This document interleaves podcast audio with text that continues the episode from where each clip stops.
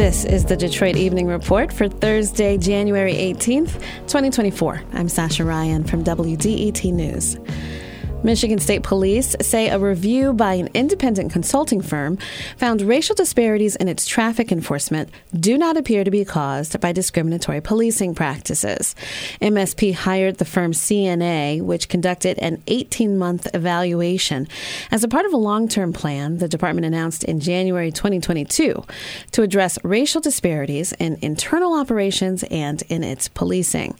It committed to addressing disparities in hiring, recruiting, training, and supervising troopers, as well as examining its practices in traffic enforcement.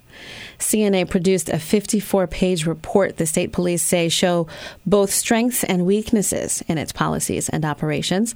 The full report and responses from the department can be found at www.michigan.gov slash MSP slash public dash information slash transparency slash accordion slash reports slash traffic dash stop dash data dash main.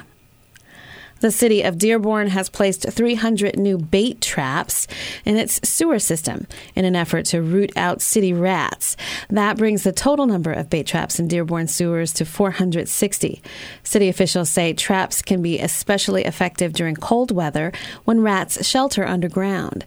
They say bait traps do not pose a risk to the environment, pets, or people when used correctly.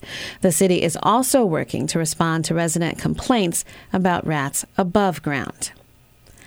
January is Radon Awareness Month, and the Detroit Health Department is offering residents free radon tests.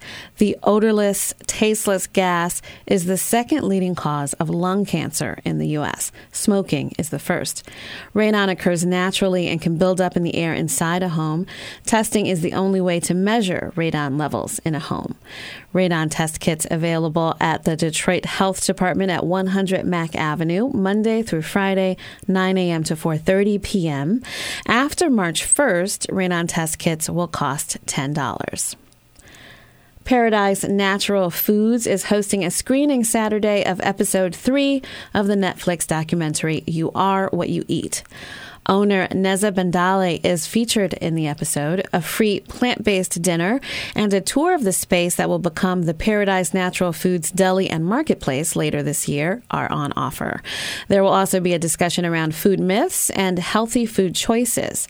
The event is at the Love Building at 4731 Grand River Avenue from 3 to 5.30 p.m. Saturday.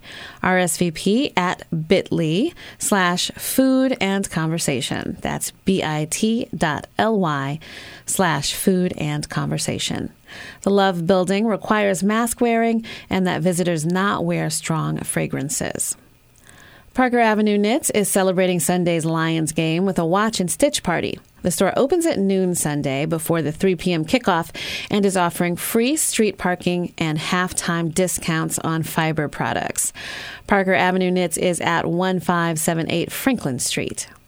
Thank you for joining us for the Detroit Evening Report. As always, if there's something in your neighborhood you think we should know about, drop us a line at Detroit Evening Report at WDET.org. I'm Sascha Raiyn, WDET News.